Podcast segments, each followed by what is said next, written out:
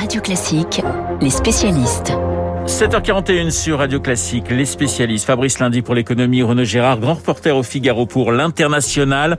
On va pas mal voyager ce matin avec vous deux, la Turquie et le Chili au programme. Renaud, direction euh, l'Amérique du Sud et Santiago du Chili, élection présidentielle et second tour dimanche. Victoire euh, de Gabriel Boric. Vous semblez agréablement surpris euh, par le résultat de ces élections chiliennes. Euh, ce n'est pas tant le résultat qui me plaît que la manière dont s'est déroulé ce scrutin présidentiel où 15 millions d'électeurs étaient appelés aux urnes. Le premier tour avait sélectionné deux outsiders situés deux extrémités de l'échiquier politique chilien.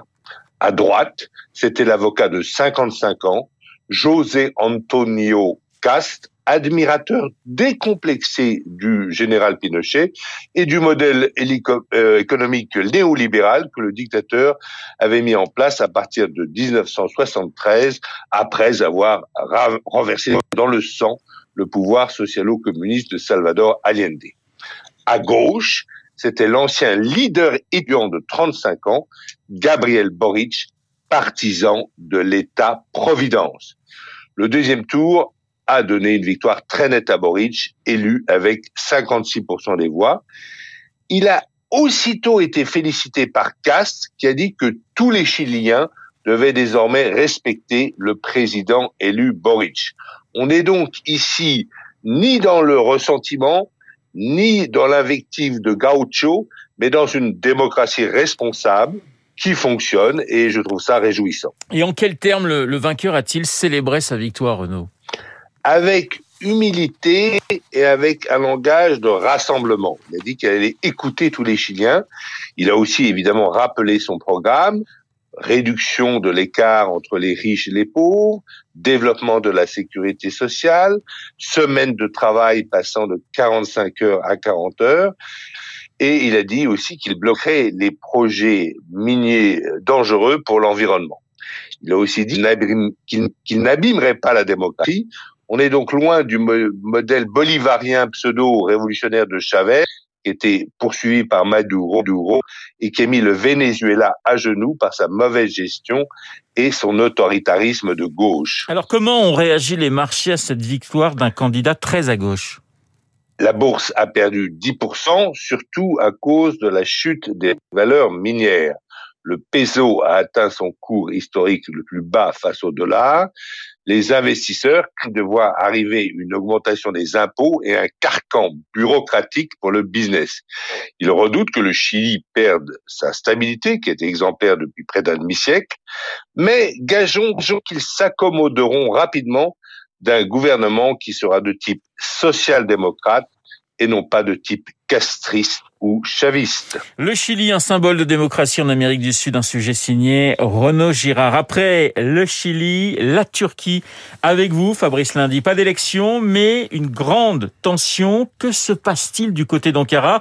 La monnaie s'effondre, les prix s'envolent et le président Erdogan se retrouve sous les feux des critiques. Alors, on va prendre un exemple, euh, Renaud. On va aller dans le quartier populaire de Kartal, en périphérie est d'Istanbul, où depuis quelques jours, une file ininterrompue s'allonge devant un minuscule kiosque qui vend du pain. Du pain subventionné par la municipalité tenue par l'opposition et vendu à moitié prix le pain du peuple. Même chose dans la capitale Ankara. Selon le syndicat des boulangers, la farine elle a augmenté de 85% entre avril et novembre. Conséquence d'une politique monétaire jugée irrationnelle par un nombre d'observateurs, la livre turque, elle a vu sa valeur fondre. Une dévaluation qui se répercute sur les étiquettes. Des niveaux historiquement bas, on est à 17 livres pour un dollar, c'est-à-dire une chute de plus de 45% depuis le 1er novembre, c'est-à-dire un mois et demi. Dégringolade qui anéantit une grande partie de l'épargne des Turcs, qui déclenche les manifestations ça et là. Euh, ce matin, euh, je regardais la presse internationale, elle s'inquiète, au Le Wall Street Journal, le FT, qui soulignent ensemble que la chute vertigineuse de la livre amplifie les inquiétudes des investisseurs et des économies selon lesquelles le système financier turc fortement dollarisé pourrait se diriger vers une crise bancaire. Des fluctuations qui ont obligé hier à suspendre brièvement les cotations sur le marché pour la deuxième fois depuis vendredi. Alors, euh, face à cette situation, comment, Fabrice, comment réagit le, président Erdogan? De façon hésitante, euh, pas toujours rationnelle. Alors d'abord, face aux augmentations de prix, il annonce une hausse du SMIC de 50% au 1er janvier. Bon, alors ça serait une hausse de toute façon insuffisante, mais surtout totalement anti-économique. Euh, il brandit des raisons religieuses. Euh, le chef de l'État affirme que sa foi islamique l'empêche de soutenir des hausses de taux. Il est en conflit avec la Banque centrale depuis ses débuts. Il a déjà limogé trois gouverneurs depuis 2019.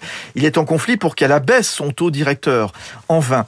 Et derrière ce qui peut être perçu comme une attitude un peu jusqu'au boutiste, il y a cette volonté quand même du président turc de davantage exporter, parce que le pays est très dépendant des importations, notamment pour les matières premières, de rééquilibrer les flux financiers turcs, de donner un choc de compétitivité, quitte à en assumer les conséquences. Mais hier, Devant une nouvelle dégringolade ce week-end de la monnaie, le patronat turc, il s'est manifesté de façon aussi rare que ferme. La TUSIAD, c'est un petit peu le, MEDEF, qui revendique 85% des, des entreprises exportatrices de Turquie. Eh bien, il l'a appelé, le président, à rectifier sa politique monétaire. Message apparemment entendu, puisque Erdogan annonçant dans la foulée une série de mesures complexes pour venir au secours de la monnaie nationale, notamment des incitations fiscales pour rendre les comptes d'épargne en livres turcs plus attractifs par rapport aux comptes en devises, un dispositif que les analystes ont interprété comme une hausse indirecte des taux d'intérêt.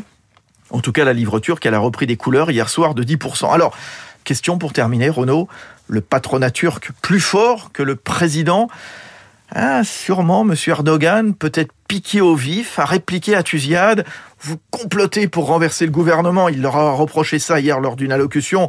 Vous rêvez, vous devrez attendre jusqu'en juin 2023, l'aura-t-il lancé. 2023, c'est l'année du prochain scrutin. Merci Fabrice. Fabrice lundi dans euh, Les spécialistes sur l'antenne de Radio Classique. Je vous rappelle, euh, mon invité à 8h15, juste après le journal de 8h, il s'agira d'Odile Launay, infectiologue à l'hôpital Cochin de Paris. Et puis vous retrouverez dans Esprit Libre, comme tous les mardis, Eugénie euh, Bastier. Dans un instant, le journal imprévisible d'Augustin Lefebvre. Il y a 50 ans, quelques French Doctors créaient Médecins sans frontières, des médecins qui pour certains sont devenus célèbres. Médecins sans frontières de 1960 à aujourd'hui. C'est le thème d'Augustin, Bernard Kouchner, Xavier Manueli ou encore Max Récamier.